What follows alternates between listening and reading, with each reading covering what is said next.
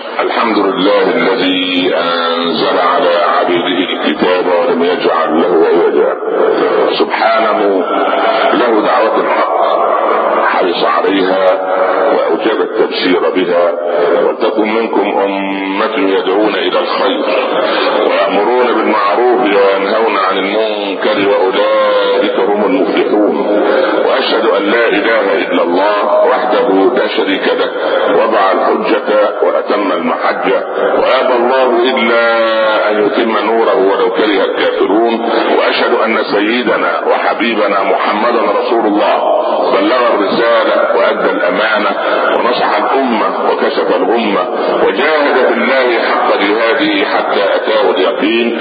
صل اللهم عليه وعلى آله وأصحابه وأزواجه وأتباعه الذين آمنوا ولم يلبسوا إيمانهم بظلم أولئك لهم الأمن وهم مهتدون. أما بعد أيها الإخوة المسلمون الرضا أمران. رضا بما أمر سبحانه وتعالى ورضا بما قدر. والمسلمون جميعا يرضى الواحد منهم بما أمره ربه. أمره بالصلاة فصلى وبالصيام فصام وبالزكاة فزكى وبالحج فحج. لكنه لما قدر عليه امورا فهمه أو لم يستطع فهمه أن يصل إليها تمرد واعترض ولم يرضي الله عز وجل في أن يرضى بقضاء الله عز وجل. ولذلك كان من دعائه عليه الصلاة والسلام اللهم إني أسألك الرضا بعد القضاء. لماذا لا يكون الرضا قبل القضاء؟ لأن الرضا قبل القضاء عبارة عن وعد بالرضا. يعني أنا أكلمك الآن عن الصبر. والله شيء جميل. أنا إذا صبرت أدخل الجنة بدون حساب. هذا شيء طيب. سأصبر. هذا كلام نظري فإذا ابتليت في ولد أو في مال أو في صفقة أو في موت زوجة أو موت عزيز أو شيء معين استشعرت التمرد داخلك. وقال علي رضي الله عنه من أصيب بمصيبة فصبر. كان له الاجر وقد نفذ أمر الله. ومن أصيب بمصيبة فلم يصبر كان عليه الوزر وقد نفذ أمر الله. فكلتا الحالتين أو كلا الأمرين أمر الله نازل ولكن أنت لا تجمع في المصيبة على نفسك مصيبتين. ناس كثيرون من, من, من بني جلدتنا إلا من رحم ربي. إذا جاءته المصيبة جمع في المصيبة ابتلاء المصيبة نفسه. وعدم الصبر عليها مصيبة أخرى. لأن رب العباد عز وجل لما قدر بالأزل قدر كلمة كن وكلمة الله كلمتان. كلمة تكوينية وكلمة تشريعية كلمة تكوينية كن فيكون ولدا كن بنتا كن غنيا كن فقيرا كن حاكما كن محكوما. هذا أمر من الله عز وجل. هذا ال ال ال ال الكون التكويني كن لابد وكلمة تشريعية عليك أن تفعل كذا وعليك أن تنتهي وتتوقف عند كذا. رب العباد سبحانه قدر لك وأنت في بطن أمك. ثم تأتي الاختبارات تتوالى فيمتحن العبد. وأحيانا يبتلى الإنسان في دينه وهو لا يشعر بعد أن كان خاشعا في الصلوات في سنوات مضت صارت الصلاة عبارة عن تأديب حركات. بعد أن كان يأتي عليه رمضان وينتهي من تلاوة القرآن مرة ومرتين وثلاث بتدبر وتعقل أصبح الآن لا يسمع القرآن إلا في صلاة التراويح فقط. كان يأتي عليه أيام معينة يتقاسم مع إخوانه الفقراء. أشياء حتى إن عليا دخل على عمر رضي الله عنه فوجده شبه عريانا لا يستر منه إلا عورته السر ولا الركبة. قال عجبا يا أمير المؤمنين ما هذا الذي أرى؟ الاخوان الفقراء والمساكين فلما لم أجد عندي ما أعطيهم أحببت أن أشاركهم معيشتهم. هذا الكلام سوف تمصمص أنت وهو شفاه لأن هذا كلام يعني يخص رقي عمر الايماني هذا يخص هذا الإنسان العظيم الذي سبحان الله العظيم كان تلميذا نجيبا لحبيبنا صلى الله عليه وسلم. فمسألة الرضا بقضاء الله عز وجل له ثمرة ما ثمرته أول شيء عندما ترضى تفرح. لماذا تفرح؟ لأن الذي قدر لك هذا يحبك وأنت يجب أن تحبه. يحبهم ويحبونك يمرض ولدك. ويدخل إلى المستشفى. وتقف أنت بجواره بعد الخروج من غرفة العمليات. فإذا أخرج شيئا ذو رائحة كريهة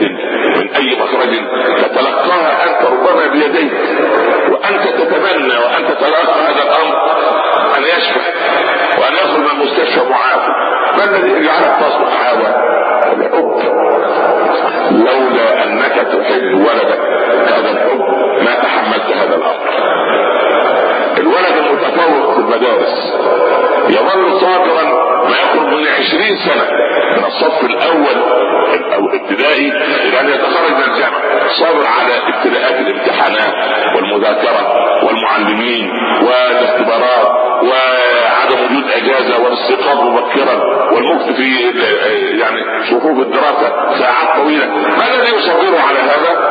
عنده أمل أن بعد عشرين سنة من هذه من هذا الصف سوف يصعد على منصة ليتسلم من رئيس الجامعة أو وزير التعليم أو المسؤول ورقة صغيرة مكتوب فيها حصل فلان ابن فلان على الإجازة في التخصص الفلاني. ما الذي صبره الهدف.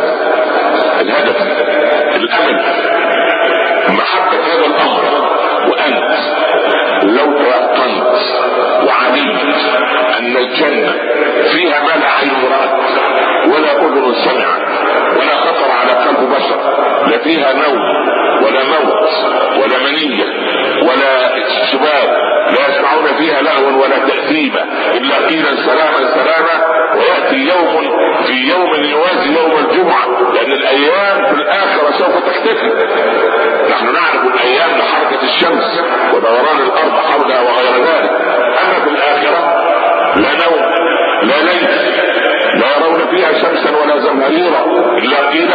سلاما سلاما في يوم يوازي يوم الجمعة. أنت لك في جنة الرضوان لقصورك أبواب أربعة. باب يدخل عليك منه الولدان المخلدون الذين في خدمتك. إذا رأيتهم حسبتهم لؤلؤا منثورا. وإذا رأيت ثم أي إذا رأيت هناك رأيت نعيما وملكا كبيرا. وباب آخر تدخل عليه زوجاتك من الحور العين لو نظرت في وجهها لرأيت بياض وجهك في صفحة خدها. لو اتصلت في البحر الملح الأجاج لحولته عذبا فرات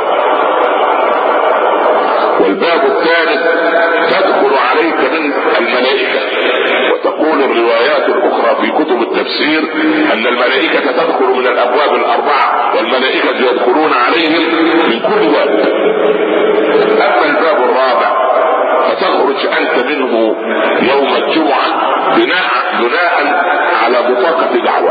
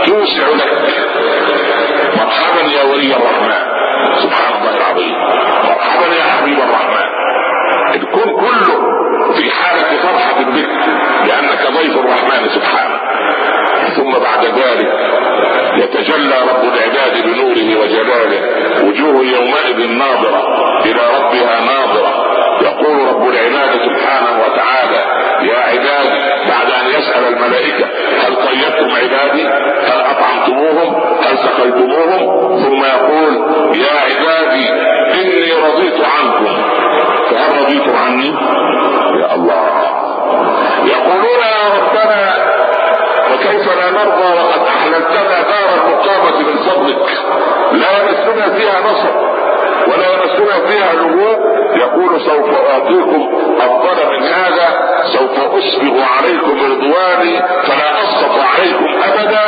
وهذا تفسير قول الله عز وجل ورضوان من الله أكبر. ورضوان من الله أكبر عندئذ. لما تتمثل هذا المعنى وتتمثل هذه الزيارة كيف لا تصبر على ما قدره رب العباد عليك؟ احمد الله رب العالمين أن مصيبتك ليست في دينك المال عارية مسترجعة عليك ديون ادعو الله عز وجل. اللهم إني أعوذ بك من الهم والحزن وأعوذ بك من العجز والكذب وأعوذ بك من الجبن والبخل وأعوذ بك من غلب الدين وقهر الرجال. هل جربت مرة أنك دعوت الله باخلاص استجاب رب العباد عز وجل.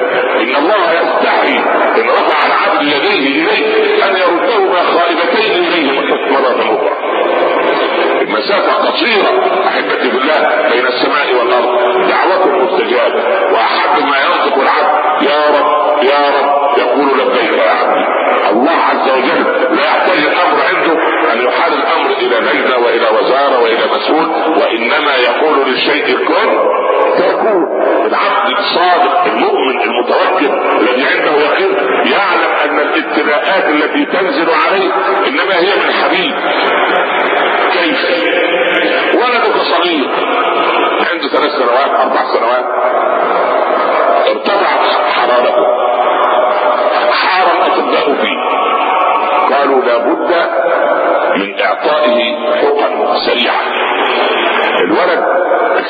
والكبير يخاف من الحقنة ومن المها الإبرة صعبة. وإدخالها في الاورده وفي الجلد أصعب. الطفل يتشبث بأبيه. الأب يريد مصلحة ولده.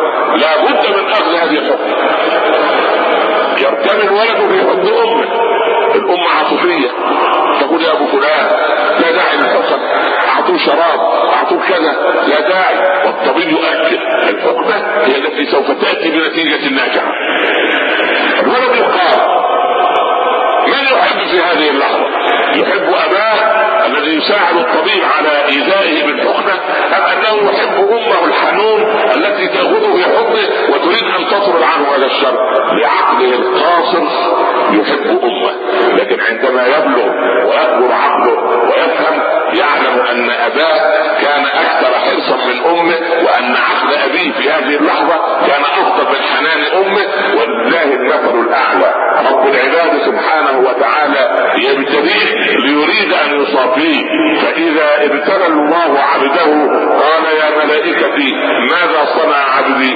قالوا صبر واحتسب واسترجع. قال إنا لله وإنا إليه راجعون. قال الله يا ملائكتي اعيدوا على عبدي صب البلاء مرة أخرى فإني أحب أن أسمع صوته. لأن العبد لما يجأر إلى الله بالدعاء رب العباد يريد منك أن تدعو دعاء المضطر. يقول ربنا اما يجيب المضطر إذا دعاه. لا تدعو دعاء المستغني يعني أنا الآن لو أن أحدكم لا دين عليه وقلت في الدعاء اللهم اقض ديننا اللي عليه دين تخرج آمين منه من قرارة قلبه. لأنه إنسان يشعر بذل الدين وهمه والآخر بجواره ليس عليه دين. تخرج آمين منه باهتا. فإذا كان الذي بجوارك له مريض أو هو وأنت ليس عندك مرض. وأقول وش مرضانا تخرج آمين من قلب المريض أو من عنده عزيز لديه مريض. تخرج من قرارة قلبه. أما الآخر لا أنا أريد أن تدعو رب العباد عز وجل. دعاء المضطر دعاء المحتاج دعاء الإنسان الذي يظن أن رب العباد سبحانه وتعالى إنما يبتليه يريد أن يصافيه. قال شاعرنا العربي كن عن همومك معرضا وكل الأمور إلى القضاء ونعم دخول سلامة تسليك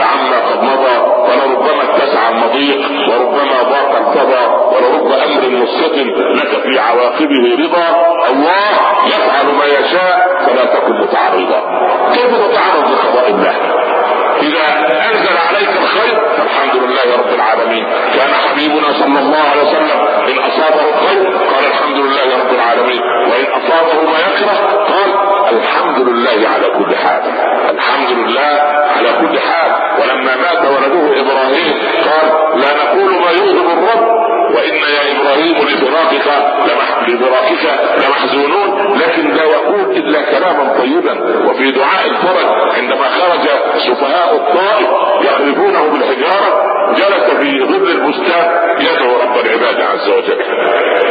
ويقول إن لم يكن بك غضب علي فلا أبالي ولكن عافيتك هي أوسع لي. أعوذ بنوريتك الذي أضاءت له السماء والأرض وصرع عليه أمر الدنيا والآخرة. تنزل بي غضبك أو يحل بي سخطك لك الرتبه حتى ترضى ولا حول ولا قوة إلا بك. هذه اللحظة التي مرت بحبيبنا صلى الله عليه وسلم في هذه يعني إلى من تشيرني إلى بعيد يتجهمني ام إلى عدو ملكته أمري.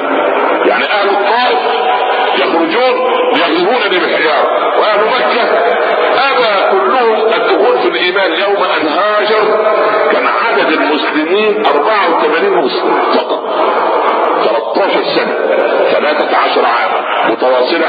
ما آمن رسول ما آمن لرسول الله صلى الله عليه وسلم إلا 84 وكان في المدينة تقريبا 72 مسلم. اللي هم أصحاب بيعة العقبة الثانية. تجمع 72 على 84 تقريبا في العالم كله لم يكن موحدا ومؤمنا برسول الله إلا 156 نفس فقط. هل يئس رسول الله؟ ويوم أن وقف في حجة الوداع ويقف حوله ثلاثة عشر ومائة ألف مية وثلاثة ألف. يسمعون خطبة الوداع يوصي ويقول اللهم قد بلغت اللهم فشل اللهم قد بلغت اللهم فشل والعجيب أن ال 113 ألف لم يكن هناك مكبرات فوق ولا غيره. ما الذي اسمعهم كان الحبيب يخطب والعباس على مقربة منه يكرر ما يقوله النبي وال 113 ألف يسمعون العباس رضي الله عنه. شيء يعني الله أكبر. إن, إن أنت إن رضيت بما عند الله أرضاك رب العباد. اللهم اجعلنا من أهل الرضا بما أمر وبما قدرت. يا رب العالمين أقول قولي هذا وأستغفر الله لي ولكم. أحمد الله رب العالمين وأصلي وأسلم على سيدنا رسول الله صلى الله عليه وسلم. أما بعد. حبيبنا صلى الله عليه وسلم كيف نرضى؟ ولم لا نرضى بما قدر الله لنا والله هو الذي يعلم ما يصلحنا وما يفسدنا. إن من عبادي غني لا يصلحه كالغنى لو افقرته لفسد حاله وإن من عبادي فقير. لا يصلح إلا الفقر. لو اغنيته لفسد حاله وإن من عبادي صحيح. لا تصلح إلا الصحة. لو اسقطته لفسد حاله وإن من عبادي سقيم لو اصحته لفسد حاله. بشار بن برد كان شاعرا شعلوكا وكفيفا. كان يطوف حول الحرم ويسمع صوت الملبيات فيقوم بمعاكستهن ويقول يا قوم اذني لبعض الحي عاشقته. والأذن تعشق قبل العين أحيانا بالله عليك هذا لو وقت نظر ماذا كان يصنع؟ لله الأمر قبل وبعد. ورب العباد من رحمته أن يكف بصر هذا لكي يقل البلاوي التي سوف يصنع. يعشق باذنيه الله هو الحكيم يضع الأمر في نصابه فإن رايت ابتلاء من الله فاعلم أن هذا لمصلحتك لانك عبد لله وما للعبد إلا أن يصبر ويحتسب. مسألة الرضا مسألة كبيرة نزيدها شرحا إن شاء الله بعد الصلاة. اللهم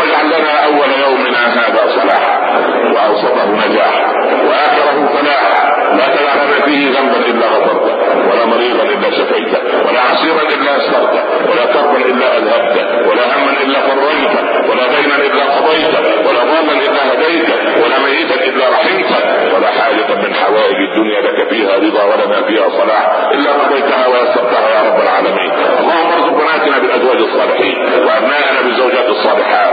اللهم اجعل هذا البلد آمنا مطمئنا وسائر بلاد المسلمين سخاء رخاء يا رب العالمين.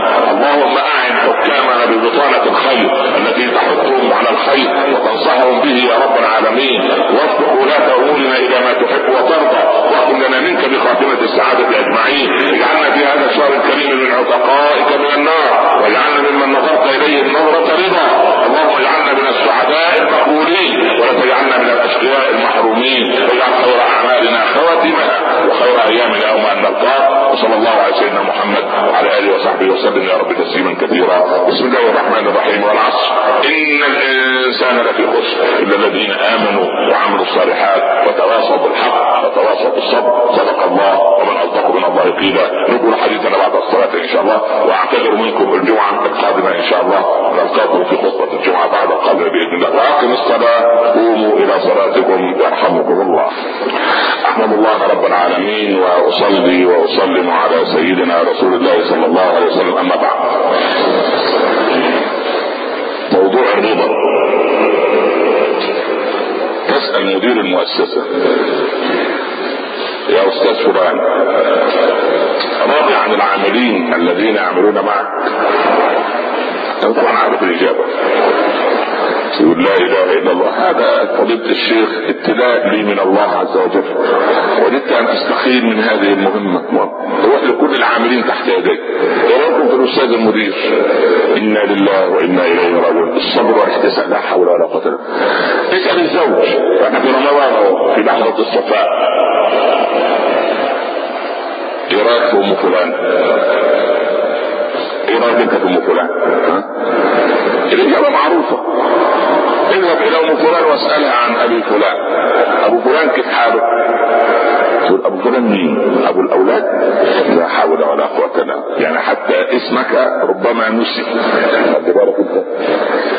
هذه عدد تبخر الرضا ده جنن لماذا؟ تسأل الولد.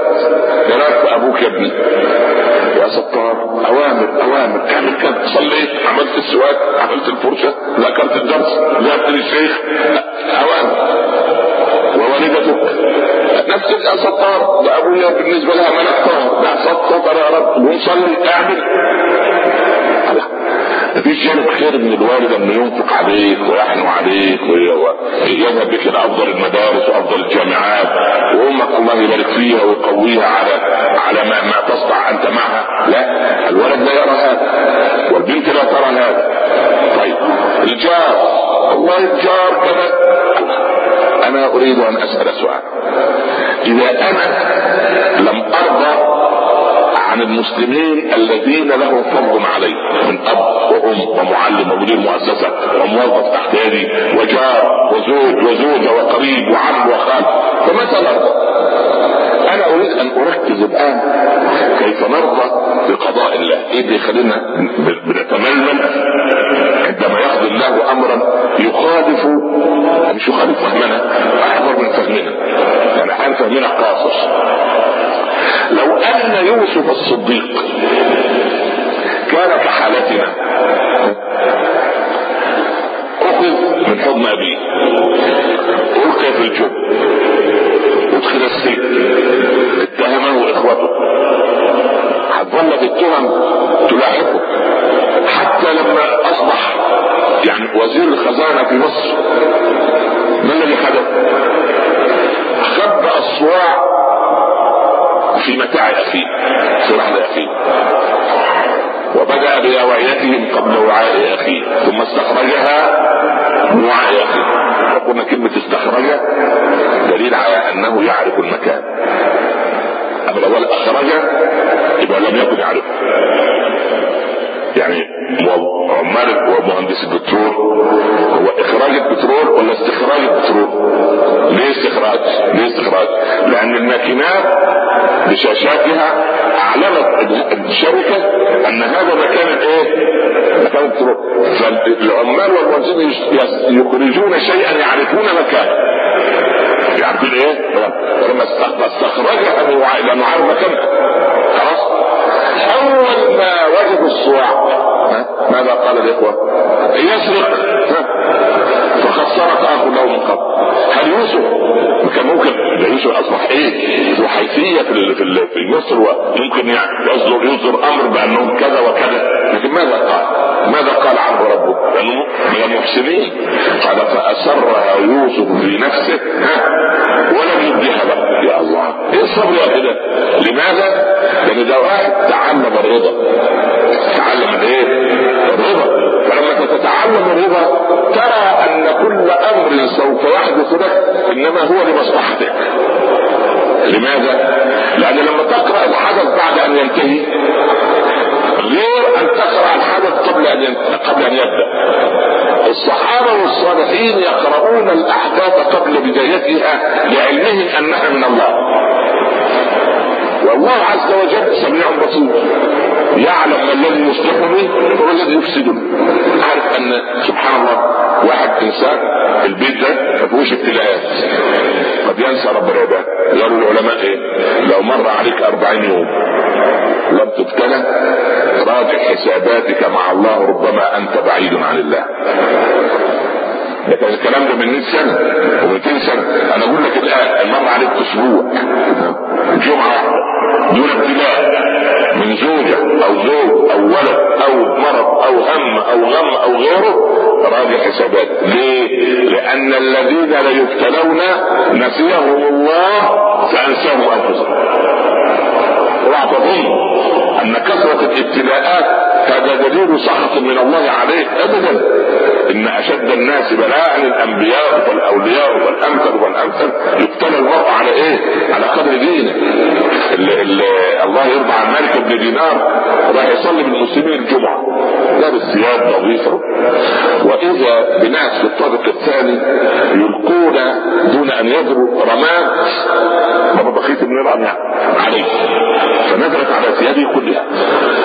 فبكى وقال من استحق النار وصولح بالرماد وجب أن يحمد الله رب العالمين.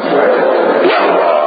مش إيه شايفين أنا فلان ابدا بل أنا عبد من ذنوبه. يستحق النار ولما يصالح بالرماد والله ده ده درجه عاليه عند الله. رضا هذه مسألة رضا سبحان الله العظيم.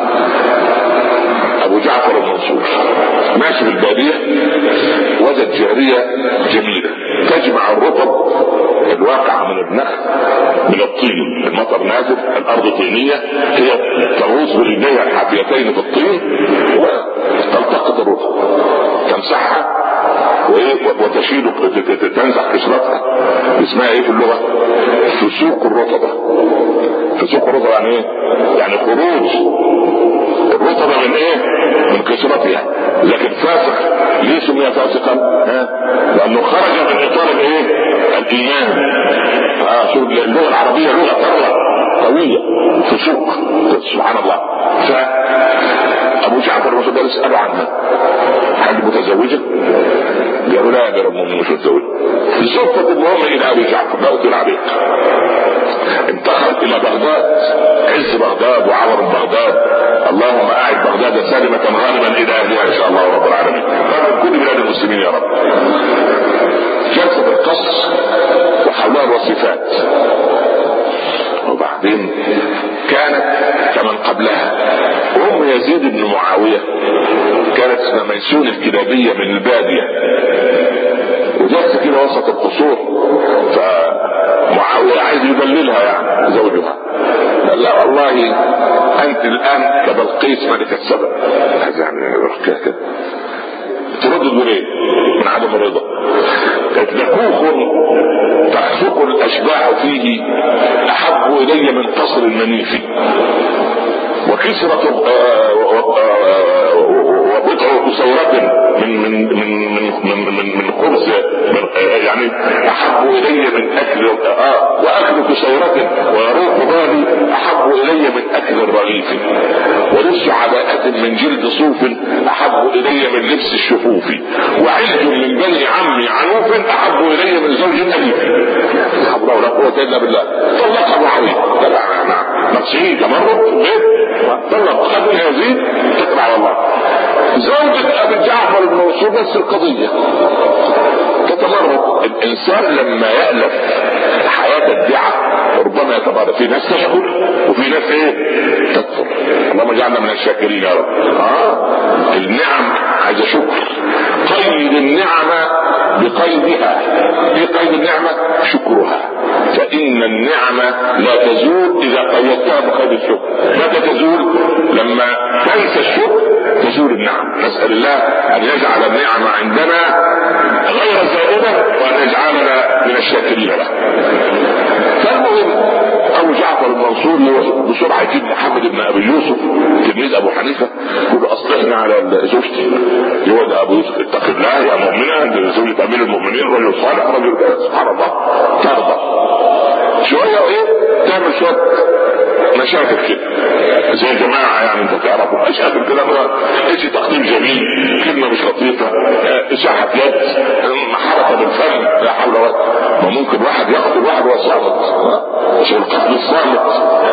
لما يجي يقول اول هي أساءت لك يقول ابدا. كمان الكلام ده دي ابدا. أمال عملت إيه؟ ابدا. اسألوها مش عارف يقولوا إيه يقولوا إيه. ما فيش كلام تصور فيه لو أنت اتباع ولو يقدر بقى يقولوا يعني يقول عملت خادم طبعا ساكت طبعا. المهم مرة في مرة اكتشف أبو جعفر وكان رجلا ذكيا.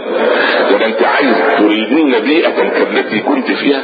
قلت له أيوه. قال يا سلام في ساعة القصر اعملوا بركة من الطين. طين طين خراب وانظروا على وجه البركة درا وياقوت ولؤلؤ ومجوهرات قطع ذهب وهي تغوط في هذه البركة وتلتقط الدر زي ما كانت تلتقط الايه؟ الرطب أيام العز كل واحد عايز يمشي عملوا الحكاية دي هدأت ثلاثة أربعة أشهر ثم عادت إلى مكان. فجاء يوسف ما رأيت من أمير المؤمنين خيرا قط شفتيه قبل شفتيه؟ قالت لا. أمير المؤمنين خلاص ترى الحلم ولا يوم الطين لا لا إله إلا الله الطين ده برضه. ده فيه ناس زي الرمل تصنع فيها المعروف يتشرب الرمل الماء ولا يمسك.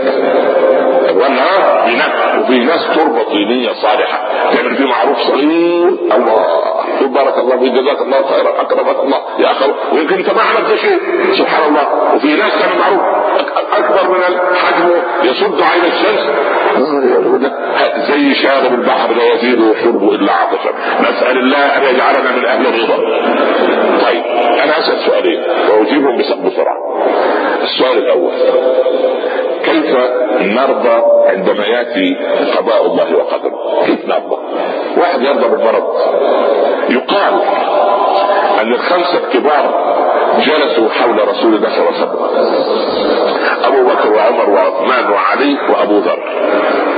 فالرسول ساله سؤال. بدا بالصديق يا أبا بكر ماذا تحب؟ أنت إيه تحبه؟ أنا ان شاء الله هسالكم أنتم تحبون إن شاء الله بس لما نشوف الصحابة الأول ماذا يحبون قال أبو بكر أنا أحب من الأمور ثلاثة يا رسول الله. أحب الجلوس بين يديك والنظر إليك وإنفاق مالي عليك. الله. يقول لك أبو بكر لما كان الرسول يصعد المنبر هو يجلس على الدرجة الأولى ويظل يطالع وجه الحبيب حتى تنتهي الخطبة. يا أخي يقول لك النظر في وجه الوالدين عبادة وفي وجه الصالحين عبادة فما بالك بالنظر في وجه رسول الله؟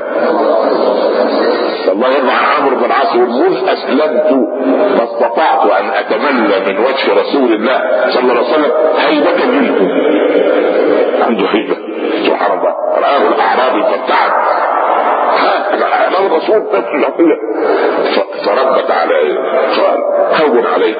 ما أنا إلا رجل أو ابن امرأة كانت تأكل القديد بمكة. يا الله. سليمان بن عبد الملك ركب الفرس والحاشية. واحد عايز يكلم أمير المؤمنين الحاشية تمنعه. فعلى صوته. فقال يعني زي في أدب يا أخي ترفع صوتك ليه؟ قال تعالى. عايز ينصح أمير المؤمنين بس بإيه؟ بس من القرآن. عشان في أدب. قال له يا أمير المؤمنين إن نملة كلمت سليمان بن داوود عليهما السلام فكلمها وأنا لست عند الله بأحقر من النملة ولا أنت عند الله بأعظم من سليمان. رسول عبد الملك إحنا لازم نكون فرس طبعا سبحان الله العظيم لا إله إلا الله. في أدب في أدب. يعني في حدود نكلم الناس بأدب. ما فيش داعي للتطاول ده مفيش داعي أخي. ننزل الناس منازلهم سبحان الله. المهم وأنت يا عمر ماذا تحب؟ قال أنا أحب ثلاثة يا رسول الله. أحب الحق وقول الحق والنهي عن المنكر شخصيا كده كل واحد يقول لك إيه؟ لومبروزو العالم الايطالي المعروف بالاجتماع يقول إن العبقرية كل شخصية لها مفتاح.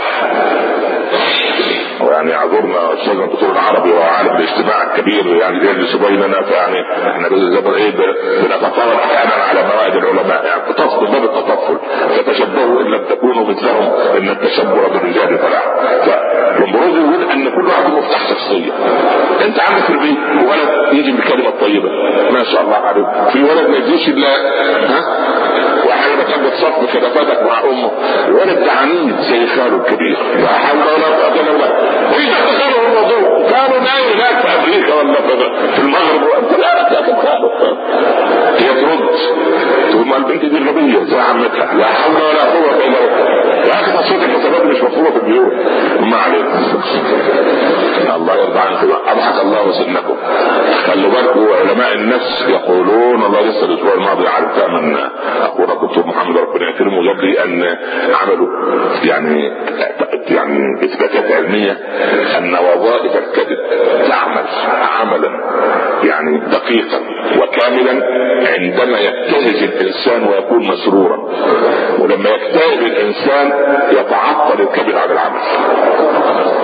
وثبت ان الكبد هو مناط الحزن والسرور. لأنه لك فلتت الكبد الكبد يتمزق كبد العربي كان عجيب كان بيستقر حجب الغيب. يا عمر ماذا تحب؟ تحب الحق. وقول الحق والنهي عن المنكر وأنت يا عثمان ماذا تحب؟ قال أنا أحب إطعام الطعام وإفشاء السلام. تواضع والصلاة بالليل والناس نيام. واحد عابد وأنت يا علي ماذا تحب؟ قال أنا أحب ثلاثتنا. كل أجل لما أبو بكر الكبير. قال ثلاثة كله مش أنا أحب خمسة. لو إحنا على أنا سبع حاجات في حياك والله الصحابة دول علمونا الأدب. اقرأ في سيرة. أنا شوف أول ما تضيق الدنيا والاقي المشاكل كثرت والأسئلة عجيبة والناس تسال أسئلة أغرب من الخيال أهرب إلى إيه؟ إلى الصحابة. تعالوا لي بسرعة. طبعا كتب يا الله. إيه الأخلاق دي؟ السلوكيات دي فعلي قال أنا أحب ثلاثة. يا رسول الله. أحب إكرام الضيف والصوم في الصيف وقتل العدو بالسيف. هذه برضه طبيعة شخصية. طبيعة شخصية. إيه القضية العجيبة؟ كل الشاهد اللي بقوله ده عشان الكلام اللي جاي. كل ده مبتدأ. تعالى الخبر وأنت يا أبا بكر ماذا تحب؟ قال يا رسول الله أنا أحب الجوع وأحب المرض وأحب الموت. الحجيب ده في حد يحب يقول أبو ذر عجيب فالرسول حنين ومربي. قال هذه أشياء لا يحبها ابا ذر. محكوم حد يحب الجوع قال انظر بقى الكلام. أنا إن جعت رق قلبي. وإذا مرضت خف ذنبي وإذا مت لقيت ربي. الله. يا شيخ احفظها سهلة. آه. أنا إن جعت رق قلبي سقر بطني لا. رق قلبي آه أنا اشوفك في العشاء؟ ما شاء الله. لا تتنفس من كتب اقرا الرجل عينه والسمع وربنا طب على فين هم يموتوا الشفيين لا إله إلا الله. خف الله يرضى عليه والله أنا احب اخواننا الله يرضى عليهم أهل المغرب ما شاء الله. عندهم يا أخي أنت لو فطرت عندهم مش ومش دارس القضية يا ويلك سبحان الله. آه الله سبحانه تأكل كده شيء بسيط يقول توكل على المسجد. المسجد نصلي العشاء والتراويح. فين الساعة 12 يذكرونك بالإيه؟ بس جميل. الصلاه كده وانت إيه؟ خفيف الذكر خفيف الوزن خفيف البطن خفيف المؤنة سبحان الله. مش انت جاي تتوقع على من يمينك. وهو كان عايز معين وكمان هو يعني كلنا في الأكل شرقه. سبحان الله العظيم. من لم يمت بالأكل مات بغيره. المهم نسأل الله أن يجعلنا ممن يخضع بالقبيل اعود إلى القضية. الرضا لما رب العباد يبتليني افهم أربعة أمور. الأمر الأول أن الابتلاء هذا من الله. ابنك شعره جميل. وعنده ست سبع سنوات في المدرسة أولاده والمدرسة. تقول له المعلمه تقول له يا سلام شعرها جميل المعلم شعرها جميله أنت شايف إن الولد كده جد مش موافق على الكلام هذا. ابنك ما يبقى عامل زي البنات أنت إيه تسخن الأم تحاول تهديك الزوج يا أبو فلان إهدى بس لا لابد من الحلاق لابد من الحلاق الاب يريد أن يكون أن تكون صورة ولده جميلة بالنسبة له. لكن الولد يبغض مقص الحلاق والحلاق يعمل دماغه الناحية دي ودماغه الناحية والولد ده عايز يحتفظ بشعره تمام؟ فانت تريد مصلحته والولد ضيق الفكر يرى أنك تريد أن تؤذيه بمقص الحلاق والموس تمام؟ فأنت تبحث عن مصلحته ولله المثل الأعلى. رب العباد سبحانه وتعالى كما قلت لك من قبل ولدك مرض مرضا عجيبا. عندك بنت مرض مرض. وحرت في الأطباء. الطبيب الأول والثاني والمستشفى الأولى وسافرت ورحت وجيت. انت تنظر إلى المرض من زاويه واحدة وهذه نظرة قاصر ليه؟ بالله عليك لو كنا كلنا أصحاء. خريج الطب. كنت تلاقيهم فين؟ يتسولوا على باب المسجد. صح ولا لا؟ صح ولا مش صح؟ رزق الطبيب. ربنا عمله في إيه؟ في مرض ولده. الطبيب بس.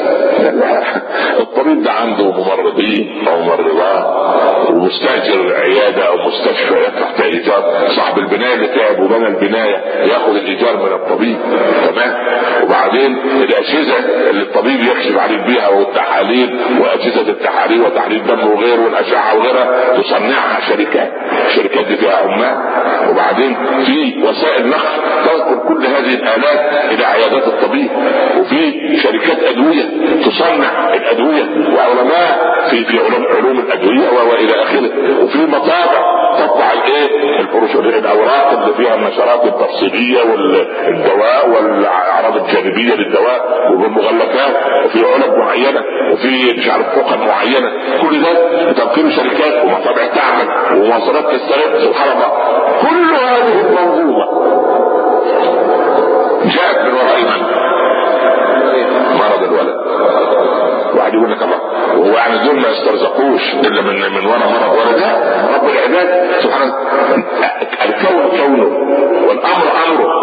والمرض هذا المرض هذا من كرم الله علينا أن يجدد الخلايا ويعيد الأنشطة ويعمل قوات قوه الدفاعات الداخلية ويخلي الولد لأن الولد الذي لا يمرض مشكلة. لو خليناه في حضانة طوال حياته ومعقم طوال حياته يمرض مع أي مشكلة. انت تجد في في في الأرياف وفي القرى في, البلاد العربية والبلاد الفقيرة الولد اللي بيحبو في الأرض وبياكل من طين الأرض ما شاء الله على صحته. لا قوة إلا بالله. لو وضع إيده يعني سبحان الله. قلت لك من قبل عندنا ولد ولد لنا بيعمل في من ابنائنا مخرج في قناه في من القنوات يقول يا شيخ جاءني آه، أولاد خاله آه، أولادي من من غزة. جابوا يزوروهم في في في, مدينة مرفهه يعني وبعدين الولد الضيف بيلعب مع ابن خالته. خلاص. عمره واحد ده سبع سنوات وده سبع سنوات. الولد صاحب البيت بيقول لابن خالته خلاص ما تاخد اللعبة دي بتاعت المره الثانية طب يعني هتعمل إيه ده وأنا اخدتها فالولد ابن ابن المدينة المتحرك الاتيكيت قال له ممكن والله أضربك بالكف. ده إيه؟ ده ابن المدينة. قال له عارف لو مديت يدك عليا لغزاوي اصبح بالسكين. طبيعه هو ده كده وده الكون كده الكون حتى تكيته مش معنى كده ان هو لا الولد كان معوض الولد هناك يلعب لعبة يقول يعمل لك مش عارف. طرت التراب كده يا بران. يقول لو الدبابة جت من الناحية دي أنا رحت من الناحية ولو مش عارف كده.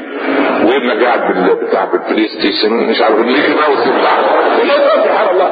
ويخرج بلا تعلمون هو الله سيأتي ملكه سبحان الله. فربنا يبادر الفائدة الأولى في الابتلاء انك تعلم أنه من الله. الفائدة الثانية أن رب العباد لا يختار لك إلا الخير.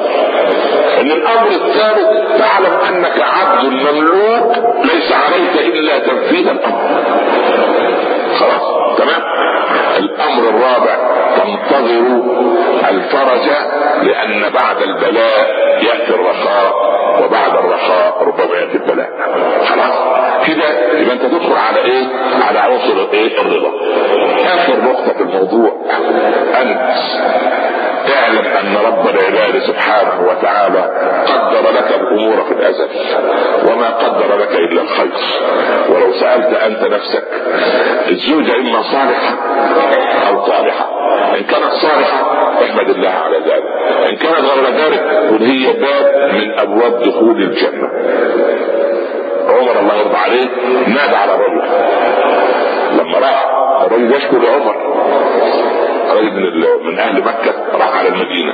أهل مكة كانوا يعاملوا النساء بعنف فلما راحوا المدينة بيقول الانصار يعاملوا النساء برقه ان عمر رضي الله عنه ما كنا نحسب للنساء أمرا في مكة. فلما رأينا إخواننا من الأنصار يعاملون نساء تعلمنا منهم. شوف شوف أدب عمر وكنا في مكة.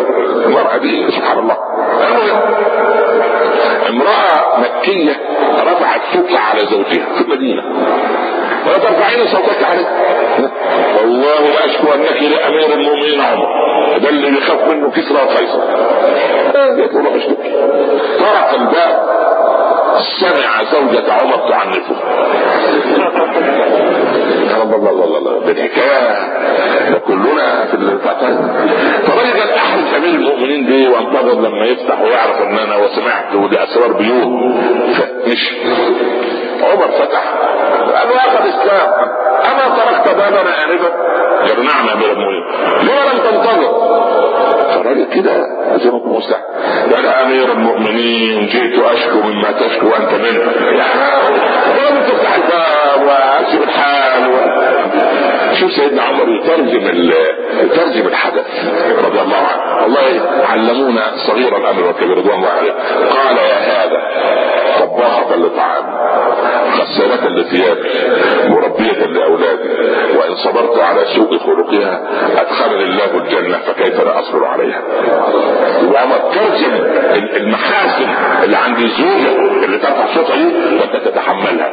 فتعلم الرضا من هذا عندئذ تعلم أنك عبد مملوك لله ليس لك إلا الصبر. اللهم اجعلنا من الراضين واجعلنا من الصابرين. اللهم اغفر لنا وارحمنا. عافنا واعف عنا. سامحنا وتقبل منا. تقبل منا صلاتنا وصيامنا ودعاءنا. واغفر بفضلك زللنا وآثامنا. وعافر من النيران رقابنا ورقاب آبائنا وأمهاتنا. اجعل اللهم خير أعمالنا خواتمها وخير أيامنا يوم أن نلقاك. وصلى الله على سيدنا محمد وآله وصحبه وسلم. جزاكم الله خيرا. اقولك فيكم والسلام عليكم ورحمه الله تعالى وبركاته